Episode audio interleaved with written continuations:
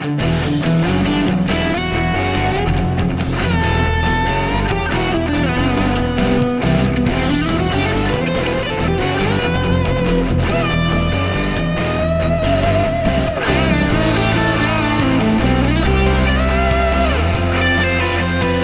up, guys?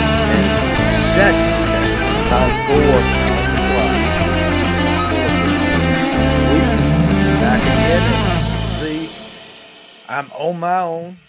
It's Friday afternoon. I'm on my own because Nelson Nelson has a real job to do today, and uh, we totally understand that. You got to put, you got to bring home the bacon, and uh, Nelson is doing that. He's busy right now, but he'll be back.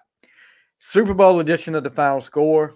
Um, of course, Super Bowl 56 coming up Sunday. The Bengals, let me make sure this mic's working right. Yeah. Okay. The Bengals and the Rams. We'll talk a lot about that in just a few minutes, but we've got a lot of NFL news to talk about. Um, first of all, I want to thank uh, Mr. Tim Worley, former Georgia Bulldog, former Pittsburgh Steelers, Chicago Bear he came on um, this past this past week. When we got that interview, we're gonna we had some technical issues, but we're gonna get that straight, get that on so you guys can see it. Uh, he was a great, great uh, guest. Hope to have him on again soon. Talk, talking about doing a book. Uh, if you don't know who Tim Worley is, then you're I'm old. I'm a lot older than you, uh, but he, he was a big star with the Georgia Bulldogs back in the mid to late 80s and uh, first round draft pick of the Steelers in 89. But uh, we'll have that on soon. Um, football season's coming to a close. And you know what that means for, for us final score? Draft is coming soon. Of course, we're going to enjoy the Super Bowl, but as soon as the Super Bowl's over, it's kind of like a hangover. And then you, but for me, I start talking about the draft. And the draft is like one of my favorite things about the NFL. Uh, and of course, hopefully, I've already, I haven't asked him, but he kind of unofficially said that he was going to be back again for the uh, mock draft again this year. And that's Mr. Gaddis Hodges, one of my mentors, and uh, you know, think the world of him. Um, but yeah, hopefully we'll have Gaddis on here for our mock draft. Um, so the draft and, and my boys picking at number 20. And a lot of talk about them. They want a quarterback, and a lot of talk about Kenny Pickett and uh, from Pitt, which would be great, but I don't think he'll be there by the time. I don't want to give too much away about my mock draft, but we'll we'll get into that uh, in a later episode. All right, let's go straight to NFL news. How many of you watch the Mannings instead of the regular uh, Monday Night Football broadcast.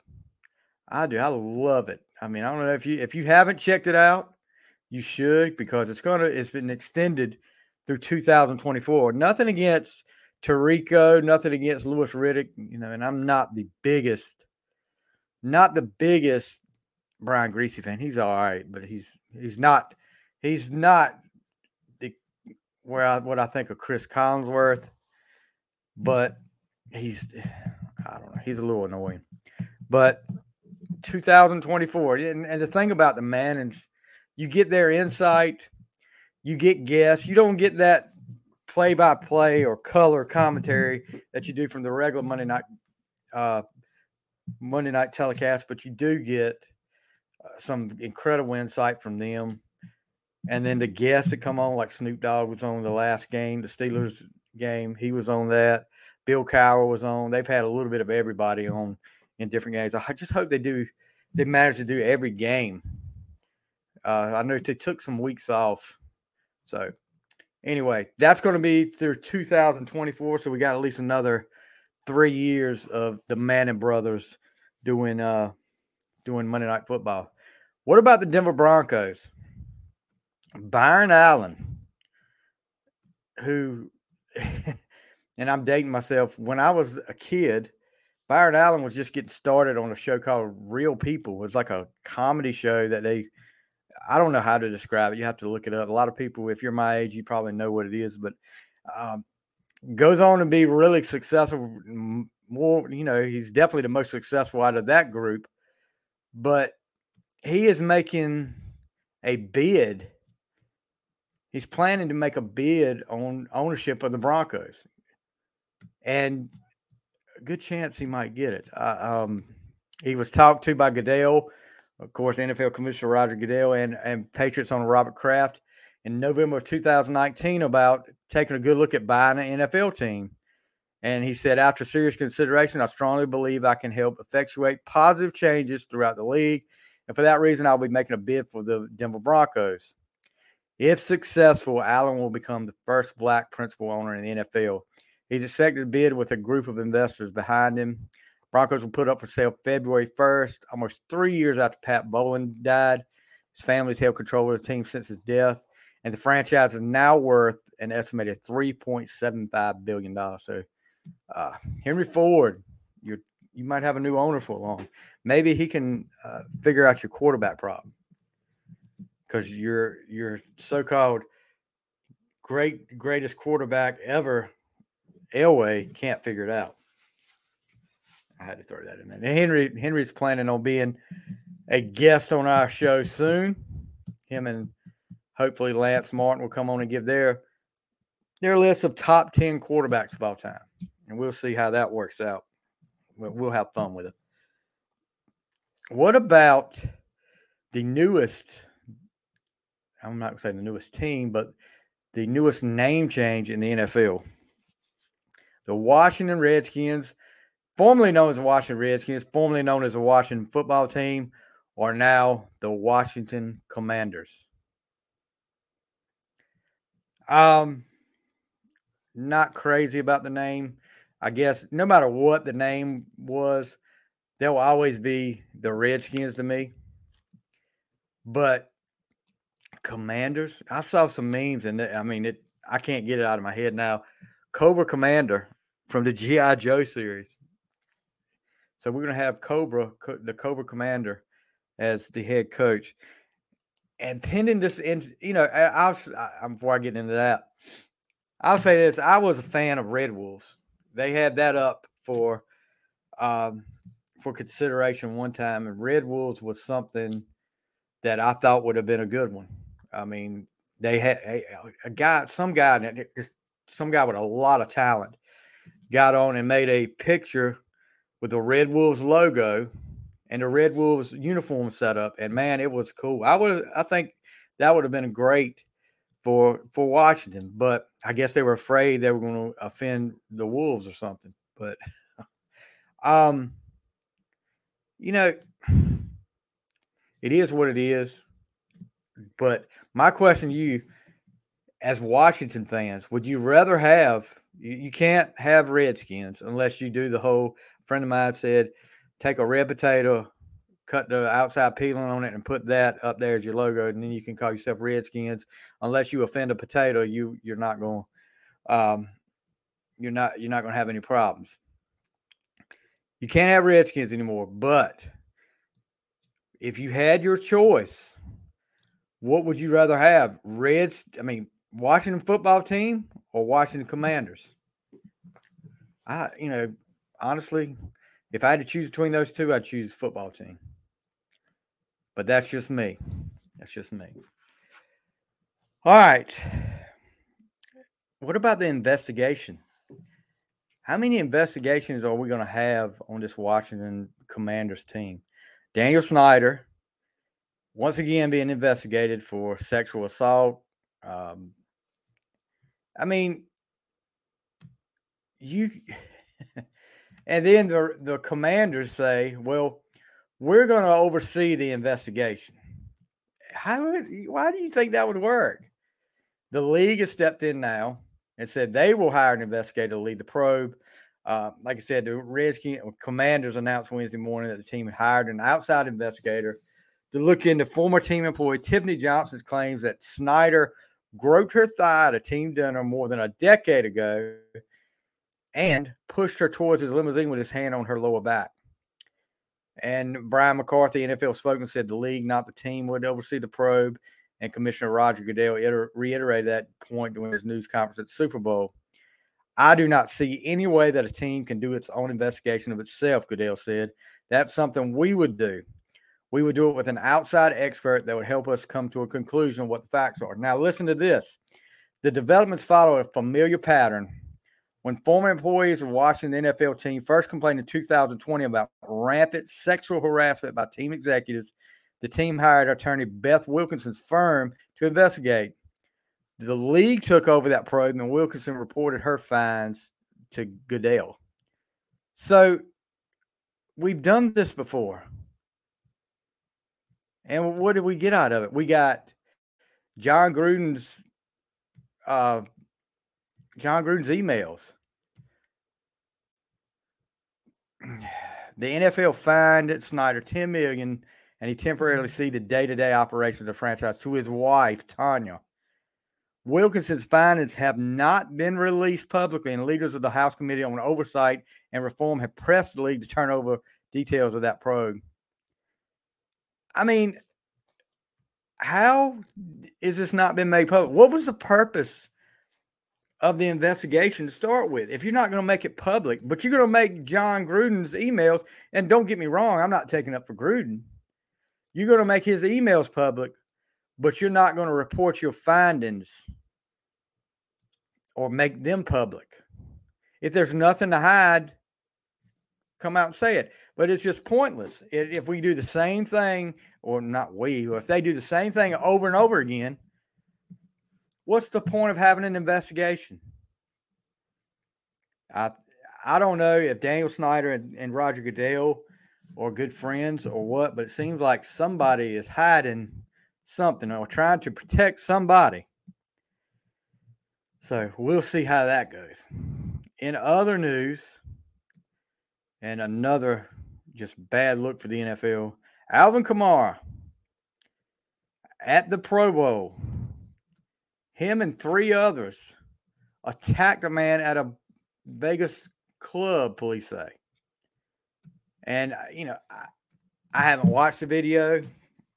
But what they're saying is the alleged victim told Las Vegas police he fell unconscious on the floor, where police said video showed him being punched, kicked, and stomped on by three people who accompanied Kamara at the rooftop nightclub Drai's at the Cromwell Hotel Casino.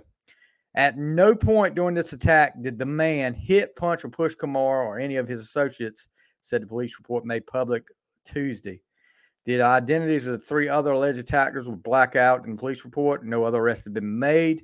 Why? Why haven't you arrested anybody else? You just said they, they all kicked and punched him. Why aren't these other guys being arrested? Maybe they are. They're just not, you know, maybe I'm looking too much into it, but that doesn't seems like they should be arrested too. Police said the attack happened about 6:30 a.m. Saturday outside an elevator at the hotel. Then the alleged victim first spoke with police at a hospital at 5:30 p.m. Police attributed the delay to the man receiving medical treatment. Kamara played in the Pro Bowl at noon local time Sunday before police interviewed him at Allegiant Stadium after the game. He was arrested about 3:30 p.m. on suspicion of felony battery, resulting in substantial bodily harm. He posted bond for his release from the Clark County Jail as a March 8 court date a conviction on the felony charge could result in a sentence of one to five years in state prison. Now, his attorneys have released a statement promising to investigate all the circumstances and individuals associated with this matter to determine both the facts and motivations of all involved. The defense attorney's statement portrayed Kamara as the hardworking and community minded individual and called the allegations against him not consistent with who Mr. Kamara has shown himself to be in both his public and private life. NFL is is reviewing this under the league's personal conduct policy. If you've got video, and like I said, I have not seen the video, but if you've got video of this, and it, I mean, look at Ray Rice. Look at the Ray Rice situation. What did Ray Rice do about that? It ruined Ray Rice for the rest of his career. I don't even think he played another down after that If they got video of this, which and then you look at you know look at Tyreek Hill. Nothing happened to Tyreek Hill. I don't know what the deal was there with Tyreek Hill, but that seemed like it had some some evidence there pointing to his guilt, but uh, he was not found guilty of that. But it's a bad look for the NFL, and I don't know what's going to come out of this. I, you know, you hope with them saying it does not. Of course, they're going to say he's that doesn't show how he usually acts, or that doesn't show his personality. Of course, you're going to say that, eh, but community minded. But if that video's there, he made a mistake. You could, uh, you know, you could be the freaking saint, do all these good things, and you make one mistake in front of a camera one night and, and kick and punch a guy, knock him unconscious, and that's it. You know, but we'll see how that turns out. We talked a little bit about Louis Riddick earlier, the current Monday Night Football member of the current Monday Night Football trio. Now, and he's done these over the years, so I'm not really getting my hopes up.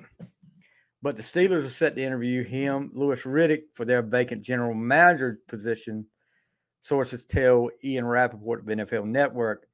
The 52 year old worked last in the NFL as the Philadelphia Eagles director of pro personnel in 2013 and begin after beginning his career as a scout with Washington. He has interviewed for general manager positions in recent years with the Lions and the Jaguars, among others. The Steelers are in the midst of their first general manager search since 2000 after Kevin Colbert, longtime general manager, announced he would step down following the 2022 NFL draft in April. But the Steelers have other external candidates, including the Colts, Ed Dodds, Chargers, JoJo Wooden, and Tennessee Titans, Ryan Cowden. And then in house, they've got the VP of Football and Business Administration, Omar Khan, and Pro Scouting Coordinator, Brandon Hunt. So, for me, I would love to see Riddick there, but do I think it's going to happen? Probably not. I would say there's a small chance. I think Omar Khan is the choice. Um, he's, if you don't know the history of the Steelers, uh, up until this year, they have had salary cap problems. Not well, not well, not problems, but they had to be creative to stay under the cap, and he is responsible for that. He's done an amazing job keeping them under the cap. But I think that Omar Khan is going to be the the logical choice, and, and because the Steelers like to keep things in house. Hence, Teryl Austin is the new defense coordinator, uh, and he was what the secondary coach for the Steelers for a long time, secondary coach. So he'll he'll be the new defense coordinator. So that was in house. Uh, Butler, who was the defense coordinator till this year, retiring. He was actually the linebackers coach before he got defense coordinator. So there's a lot of in-house um, hirings by the Steelers. Now, one thing I would like to see, and I don't think that's going to happen either. Uh, Mike Munchak, longtime NFL veteran, All Pro, offensive lineman, and used to be the Steelers' offensive line coach, and was probably their best offensive line coach in a long time. He ended up going to Denver to the Broncos to be closer to home now he's out of a job with Denver. I would love to see Munchak get back with Pittsburgh. Do I think it's going to happen? No, but I would love to see Munchak back in Pittsburgh. One guy that's back where he started, uh, well, I don't know if it was where he started, but where he was probably most comfortable with, Joe Judge, former Giants coach who just got fired a few weeks back, is back in his old stomping grounds in New England back with New England as associate offensive coach. I guess he's going to take Josh McDaniels' place. Josh McDaniels, who went on, you know, the offensive coordinator who went on to be uh, now head coach of the Las Vegas Raiders. You know, McDaniel, you know, that's, we say this a lot. There's a lot of guys that are, that can be great coordinators, but not good head coaches. They're meant to be coordinators. And McDaniel, when he left the first time to go to Denver to be head coach at Denver, he did okay. Didn't do great, but he's taking another chance again. And now Joe Judge, maybe somewhere down the line, he'll he'll take a chance again. But there are guys like I look back at a guy like Richie Petitbon for the Redskins. Uh, maybe it was too it was late in his career when he got that job, but I think he was a better coordinator than a head coach. That's a that's a good example there. Uh, there's several others, and we can talk about that another time. But Joe Judge back in New England, and what about Tom Brady? we talked about Brady being uh, retired. He announced his retirement last week, but he's all, already kind of cracking the door open for ret- to return and saying, "Never say never." And I'm like, okay, here we go again with Brady. Never say never. And of course, everybody, everybody just started going crazy. He's coming back. He's coming. He just said that. I mean, I know what what you might think. Okay, I know what you might think that that means he's coming back, but that doesn't necessarily mean he's coming back. So don't get your hopes up yet. I and as far as Tampa Bay coming back to Tampa Bay, you know there was some there was some talk about a rift develop that developed with Arians and Brady, and I think you know that might have had a lot to do with with why Brady left too. Saints have a new coach, Dennis Allen, in house, in house hire. Like I said, eh, eh, Dennis Allen was what I believe he was defensive coordinator for for them for the Saints. Yep, defense coordinator. I had to Google it. Uh, Allen replaces Sean Payton, who stepped away from football this year after coaching the Lions Saints, excuse me, for the last 15 season. Uh, Aaron Glenn from the Lions, defensive coordinator from the Lions, Kansas City Chiefs offensive coordinator Eric Bieniemy, former Miami Dolphins head coach Brian Flores were other known candidates for the job. This is the second coaching stint of his career. He's been with the Saints since 2015, but he coached the Oakland Raiders for two two years, two plus years, posting an 828 record. So we'll see how that works out. And also, the Texans have hired former Chicago Bears, and I believe he was with the Buccaneers too. Uh, head coach Lovie Smith. You know, Lovie Smith, famous for taking the Bears to the Super Bowl against against Tony Dungy, the first uh, first time two black coaches play against each other in the in the Super Bowl. Uh, nine year coach for the for the Bears, two years for the Buccaneers, and then he coached Illinois from 2016 to 2020. Um, and again, one of the finalists for that Houston job, is Miami Dolphins coach Brian Flores. So David Culley. How long did David Culley last? One year? That was kind of a reach, which he didn't. Look, I'm telling you this. They played pretty well the last part of the season. They went 4 and 13. That's about three more games than I thought they would win with what they had on that roster without Deshaun Watson. Um, but of course, that the Texans have denied that any of any of this with Flores not getting hired had nothing to do with the lawsuit. So, which is you know, it is what it is, but you know that that's going to be a, a, a talking point for a long time. Um, also, Mike McDaniel, offensive coordinator for the 49ers, becomes new Dolphins head coach. Uh, his first time co- as a head coach. I don't see that working. I mean, I may be totally wrong. He may end up being the best the best coach ever. But Ah, I just for some reason I've got a bad feeling about that. The offense wasn't that great besides Deebo Samuel. Don't tell me Jimmy Garoppolo was great. I'm sorry. You're you're gonna you're not gonna convince me Jimmy Garoppolo was a big reason why the 49ers got the NFC championship game. If anything, the the defensive coordinator for the 49ers should have got some interest if that's the case because their defense was stellar. And then Deebo Samuel, I mean, uh, Deebo Samuel in his heart and given everything he's got, that was another thing that uh, had a lot to do with what the 49ers did. Pro Bowl was this past Sunday. Did anybody watch?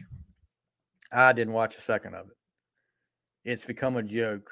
I can remember back in the day well, they had it in Hawaii, and I think it was the week after the Super Bowl.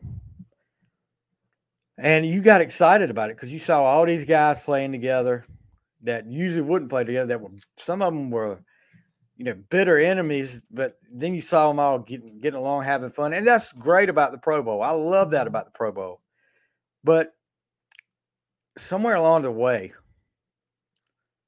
Pro Bowl stopped being about anybody playing mm-hmm. defense. It started being about let's put on a show. Let's put on a show. Let's let's see how much what we can do on offense. Shut down the defense. And I know you're trying to protect players, uh, players in the Pro Bowl from getting unnecessarily hurt, but that didn't stop people back in the 70s and the 80s. Maybe the late 80s. It kind of no, no, not even the late 80s. I would say after 2000 is when it kind of got. And you ask that poor punter that Sean Taylor rocks. That was that's been the highlight of the Pro Bowl for so many years.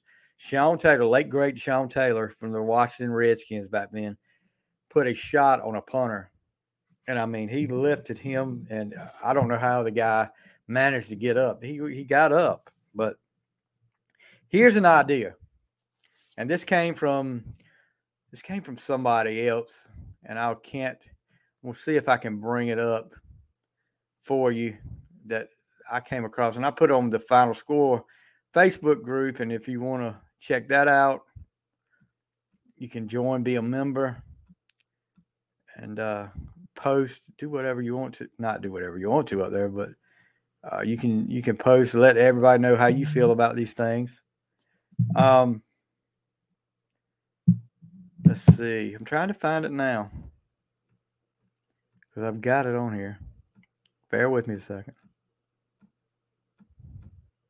And I'll share the screen. Here we go, right here. Total Pro Sports on Twitter. And I'm going to share the screen with you guys.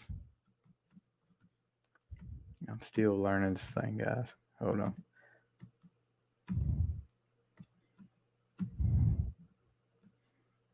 Let's see where where here we go.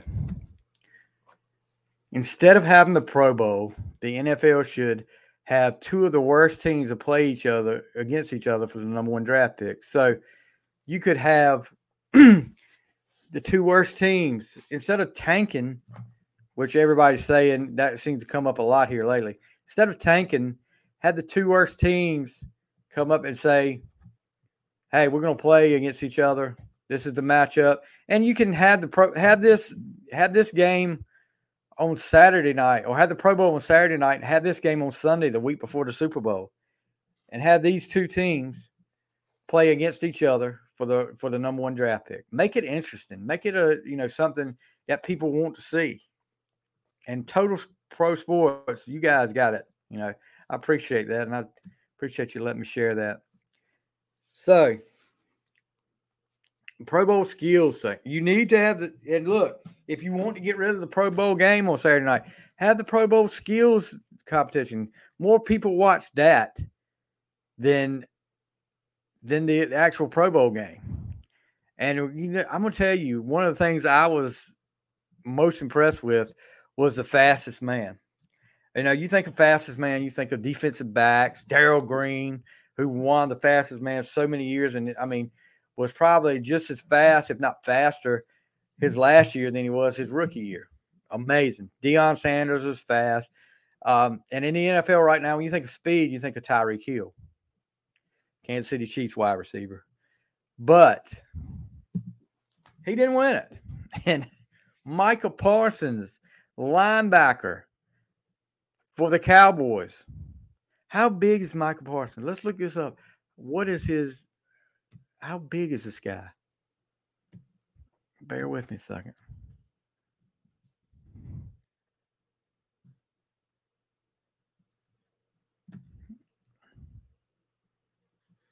Six three, two hundred forty-five pound linebacker out of Penn State, playing for the Cowboys. And now he's the fastest man in the NFL. Isn't it isn't that kind of scary? That this guy is the fastest man in the NFL at 245 pounds. That's that's crazy, guys. I'm not. I don't want him coming after me. He beats out his own teammate Trevon Diggs. Um, beats Ty, Tyreek Hill but he still said, you know, he came out and said Tyreek Hill was still the fastest man in the NFL. But, you know, the fact that he was even in the conversation is what gets me. I'm like, you've got to be kidding me. Um, okay, the, the award show that was what was it last night? Um, you know, of course, over the years, you've heard me say some things that I didn't agree with on the, on the award show. Uh, some choices I didn't make, and you probably say I was biased, but you know whatever. Uh, first of all, Coach of the Year.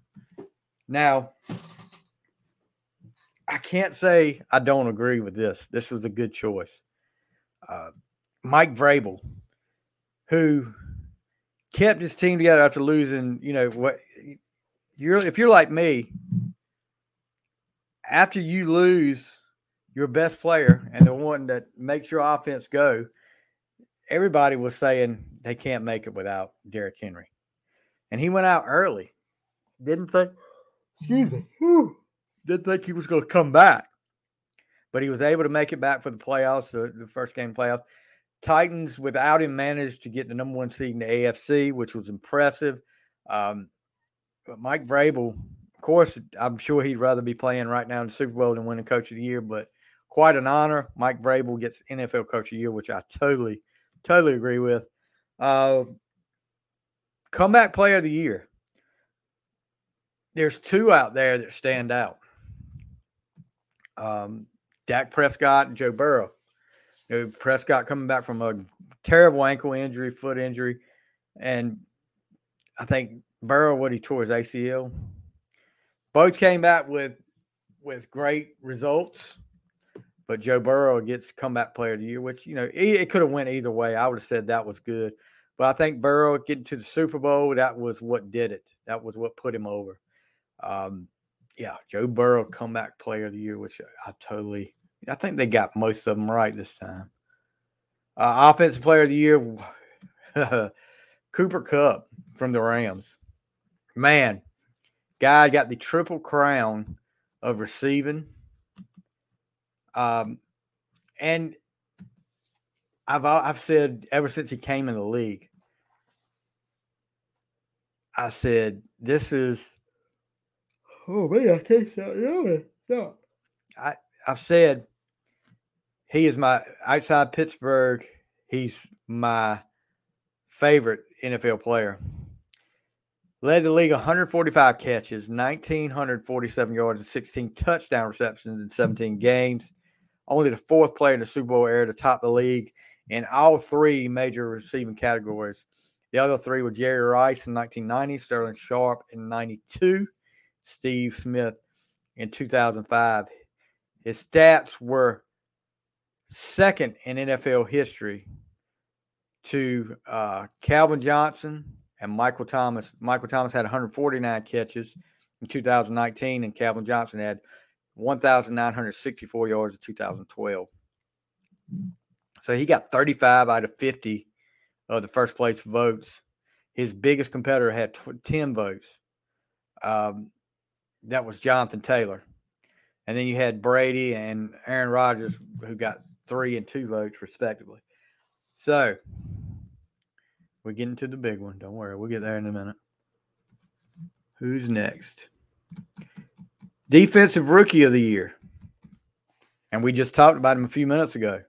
He made such an impact on the league and, and on the Cowboys defense.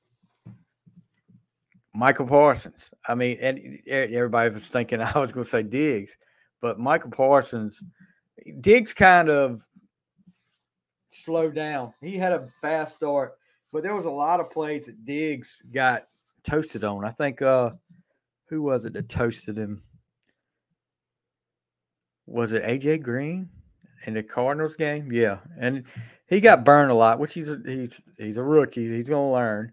He's going to be fine. Don't think I'm saying he's a bust, but he he'll be fine. But Micah Parsons, I think it was in the Washington game where he just demolished um, the Redskins' offensive line every time. It wasn't just one time. And, and I haven't, you know, I don't want to throw, you know, put too much pressure on him, which he, uh, if he hears this or not. Uh, but I haven't seen anybody dominate an offensive line like that since Lawrence Taylor back in the '80s, and that's that's not me blowing smoke. I, I honestly, I was like, this is incredible. But uh, Micah Parsons is the defensive rookie of the year and the offensive rookie of the year, and it was no surprise there. Um, who do you, who do you think? Ja'Marr Chase from the Bengals. Um, and people were saying Najee Harris, but Najee Harris didn't didn't really have that uh that pedigree. You know, he he had over a thousand yards, but he didn't have that. Uh, Mac Jones, no. Kansas City Chiefs center Creed Humphrey, maybe, but he's an offensive lineman. And then uh, the Chargers offensive tackle Rashawn Slater, no, I don't think. But you know, and here's the thing with with Chase. Do you guys remember in the preseason when he was talking about the white stripe on the ball, throwing him off, and he was having trouble dropping balls? Boy, did that change quick.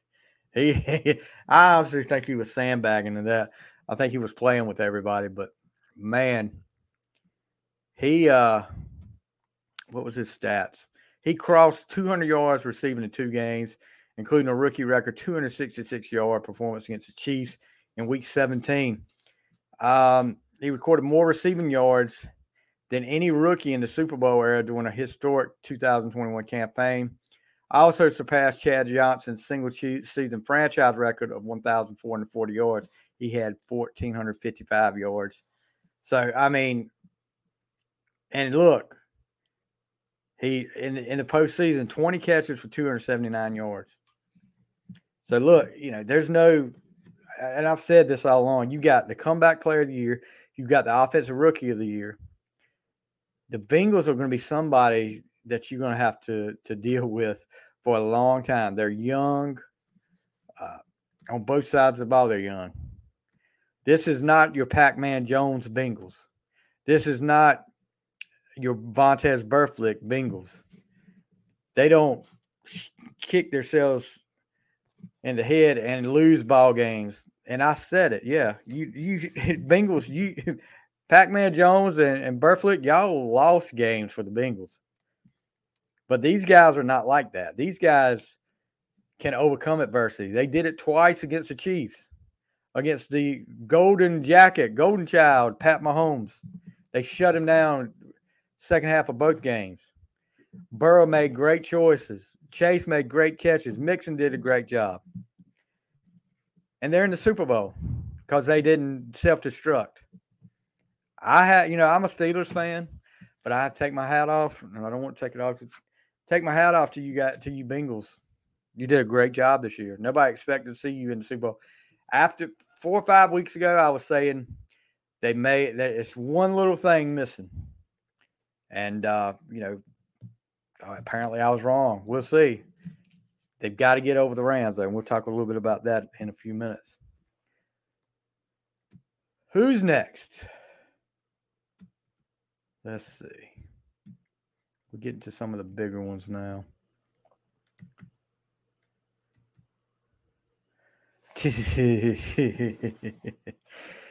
Defensive Player of the Year.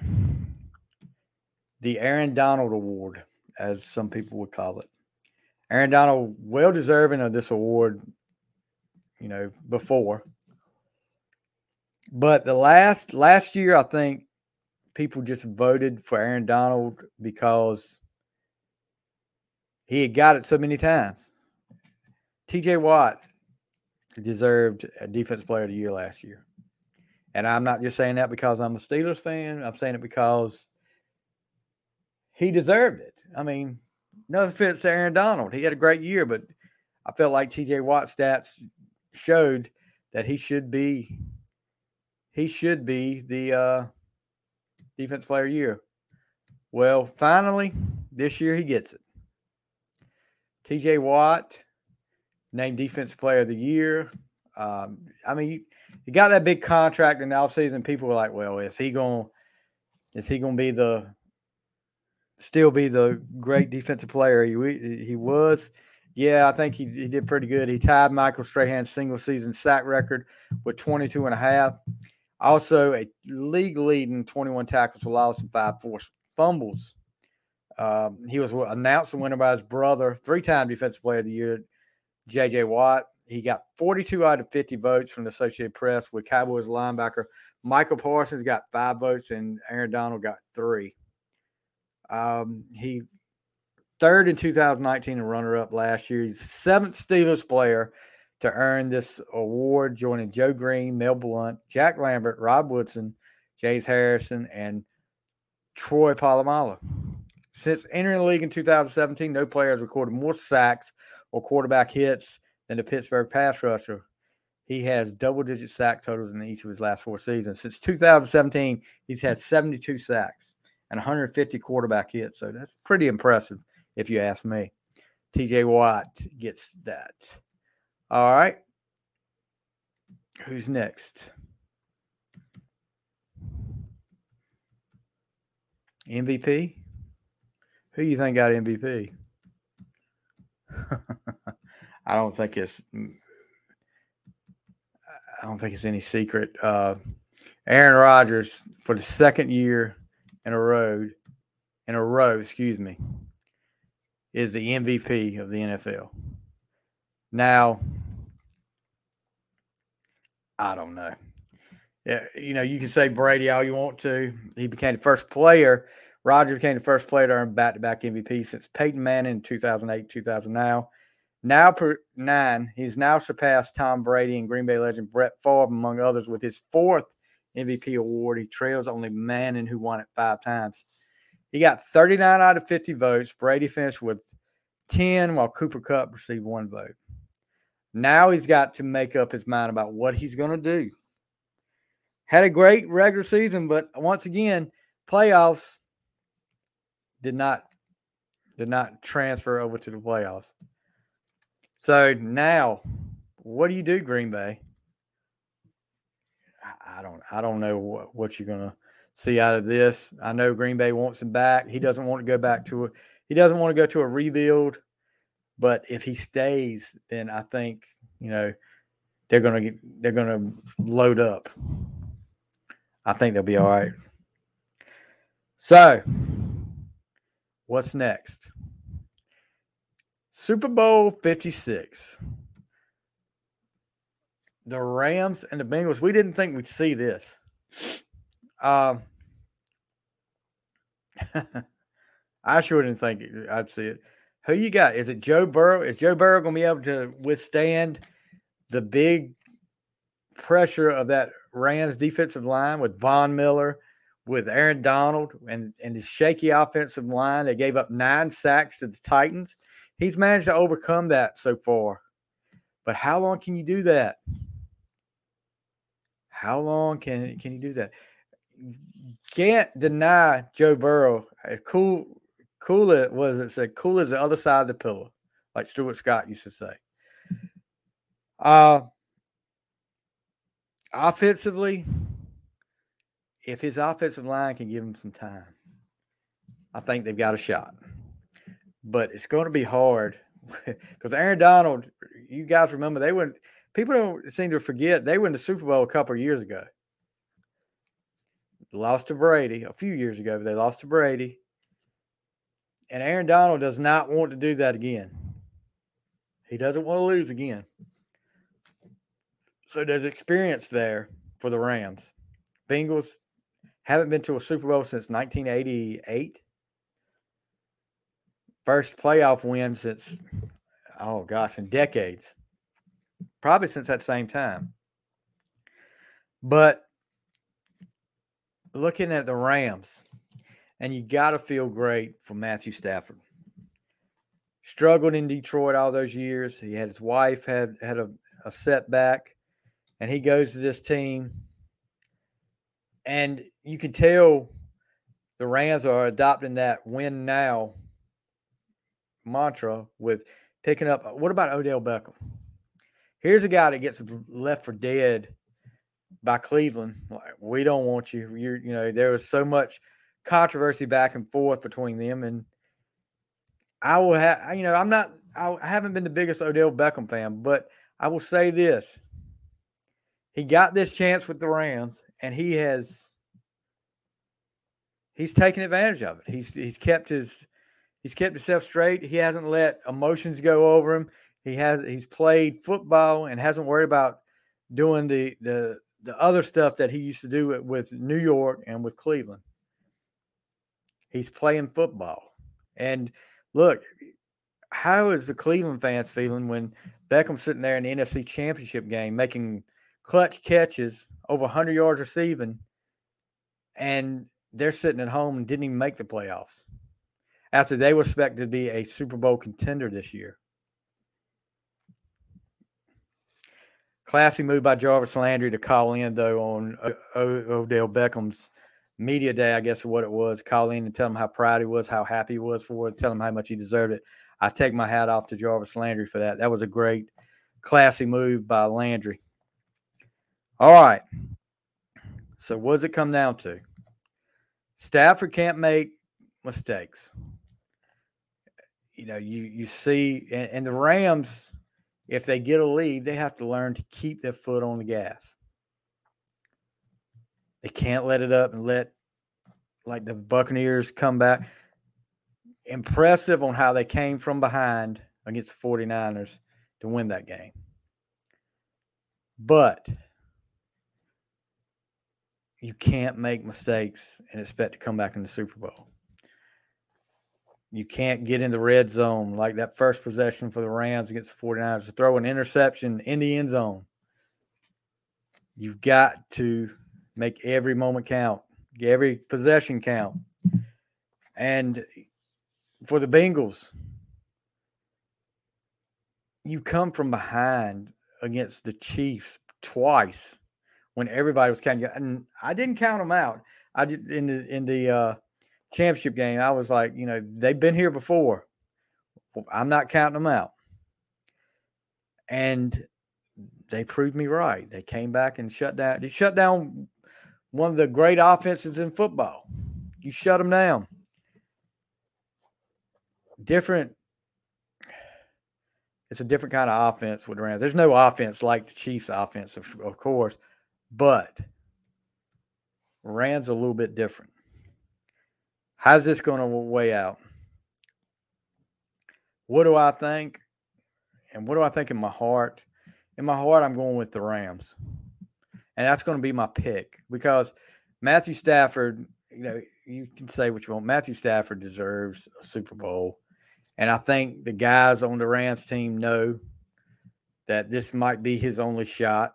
And he's been there a year, but the Rams have that experience home field advantage doesn't mean anything because look at the Bengals' track record in the postseason. What two went on the road, beat the number one and the number two seed on the road. So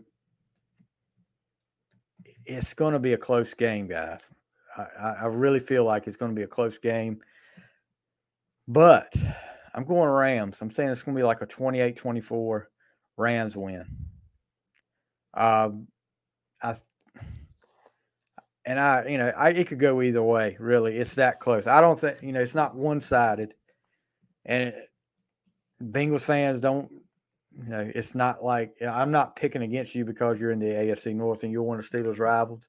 No, I, mm. I, you guys have played your butts off and, and done a great job to get where you're at, coming from where you were last year.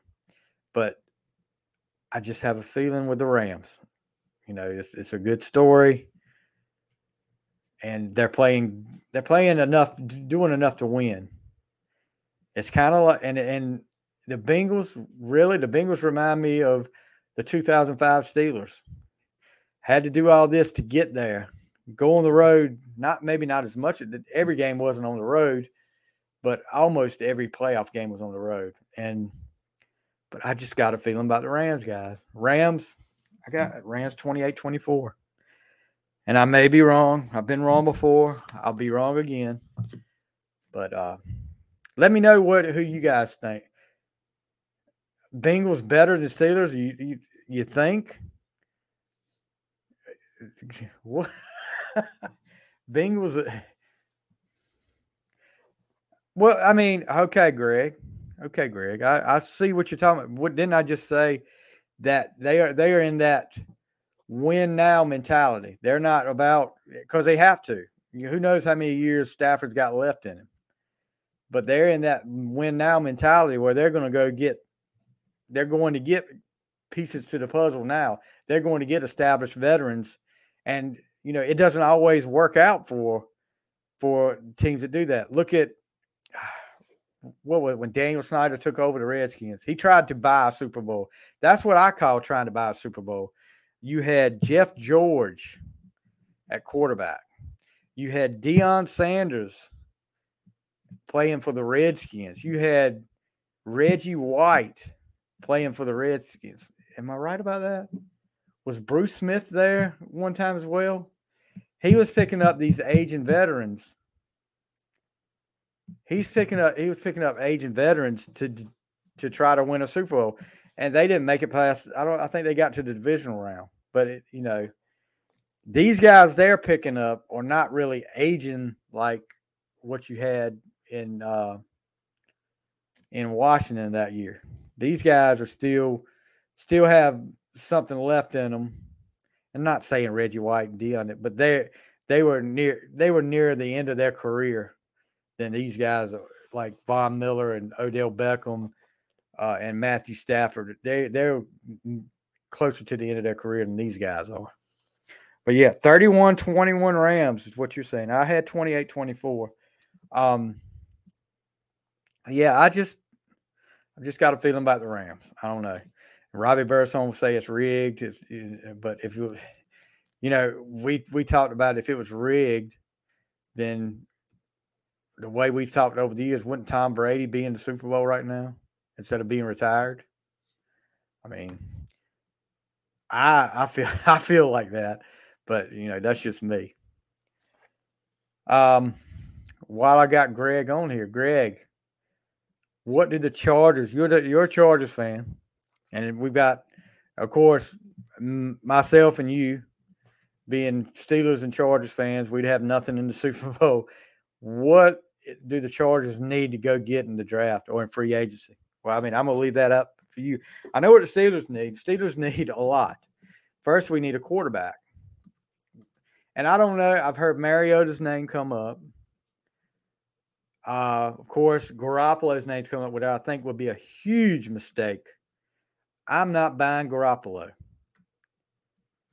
Yeah, I agree. Chargers need defense. They need to be able to stop some instead of having to come score instead of having to score 48 points just to eke out a win.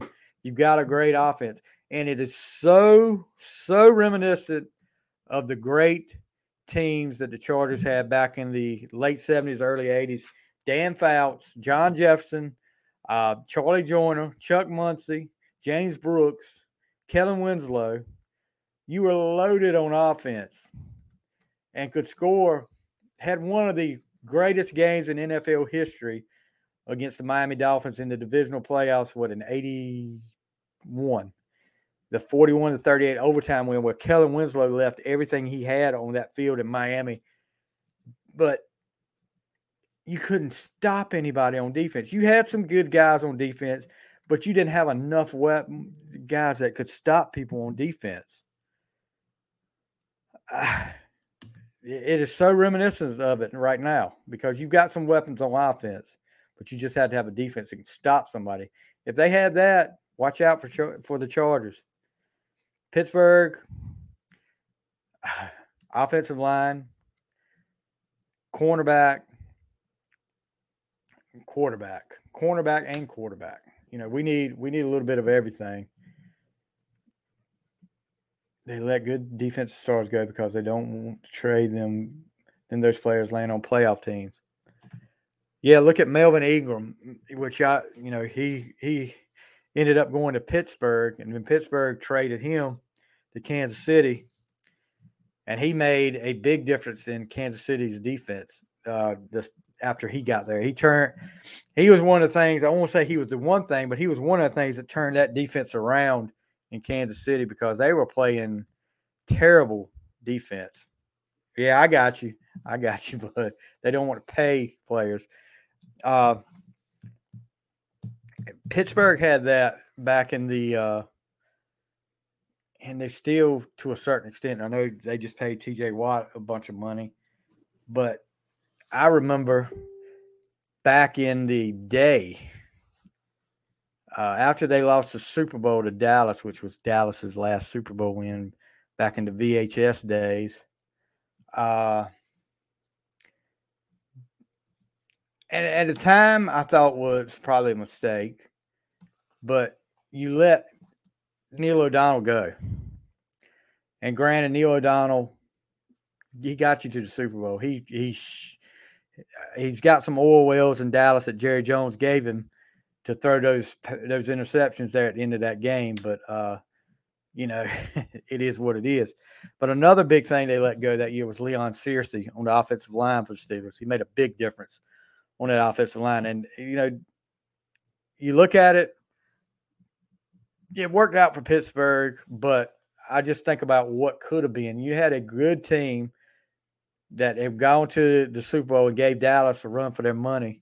And if they'd kept that team pretty much intact, and I know they had Kordell waiting in the wings, and they were like were just itching to get Kordell in at quarterback. But if you gave it at least another year in Pittsburgh with O'Donnell, and then you know, I I, I think I just look at it back then, and and that was their reputation back then. Still kind of is today. But uh, yeah, I'm looking forward to it. Super Bowl halftime show may be okay. Um, I'm not the biggest. I I would I listen to Dr. Dre and them back then, but Eminem, I'm not. You know, he's all right. I mean, it's not. That's not my kind of thing. Like Austin Powers said, that's not my bag. But anyway, looking here, CJ Uzomah questionable. Um, Higbee, the tight end for the Rams, is out, which that that may hurt. Uh, did you see what Uzomah said though? said he was going to do everything he could to play in this game, and also said if they win, and I'm pulling this up now because I want to get this right. Bengals tight end CJ Uzomah has a wild celebration plan if Cincinnati wins Super Bowl 56. He told reporters Thursday he'll take a bath in chili, specifically Cincinnati Skyline brand chili, at the Bengals beat the Los Angeles Rams. I'll wear swimming trunks, but you put it in a swimming pool, I'll dive in there and I'll eat my way out. I'm not a chili fan. But anyway. All right, guys, that's going to do it for this week on the final score. Hope you guys have a great Super Bowl weekend. Enjoy the game with your wherever you watch it at. I think uh I think I'm gonna head over to Nelson's house. We're gonna watch it together. So we may have some we may come to you live from uh from the Miller Miller uh compound, whatever you want to call it. From Nelson's world we may come to you live from there a couple times and, and let you know what we're thinking. Um, but hopefully Nelson will be able to be back next week. I appreciate Greg coming in and having a little comments here. And guys, anytime you see me on here, you want to come in and let us know how what you think about a certain situation, what you think about the game, what you think about something we said or, or interview we've done. Feel free to. We love that. Uh, check us out Check the final score out on YouTube. Check us out on any of the uh, podcast platforms Apple, Spotify, Anchor, Goodpods, Podchaser. Leave us a review, subscribe, and leave us a review. If you can do that, you know, if you want to do something to help us out, that helps me. That helps me and Nelson and whoever else. That helps me and Lynn Lynn is still a part of the Final Score family. He's just taking a little break right now. Hopefully, Lynn will be back uh, soon, and we'll be able to talk. I miss I miss my old buddy. Um, but yeah, leave a leave a review for us, subscribe. Uh, that helps us out. That gets us noticed by more people, and more people are noticing, especially not especially since we we started doing the video, the Zoom, the Streamyard. More people are noticing the the the views are picking up, and there's a we've got something else. I've got something else going on that's going to be big. It's going to be a hopefully another member of the Final Score family. Of course, we've got On the Fly, we've got Tobacco Row Weekly, and sometimes we got Ringside Ramblings. I need to get that going back up, but we've got another one that may be coming out soon. We're still working on the details, and it's going to be it's going to be sports oriented, but it's going to be a little something else with it too, a little little different than what you're what you're seeing. and we're still working on that right now. But uh, like I said, you guys have a great, have a safe weekend, guys if you get out there to a, a and I know I'm gonna sound corny when I say this, but it's the truth. I don't care. Get out there to a Super Bowl party and you had too much to drink. Don't drive. Get somebody to take you home. Enjoy the Super Bowl and get back home safe. You guys have a great night and a great Super Bowl weekend. That's the final score.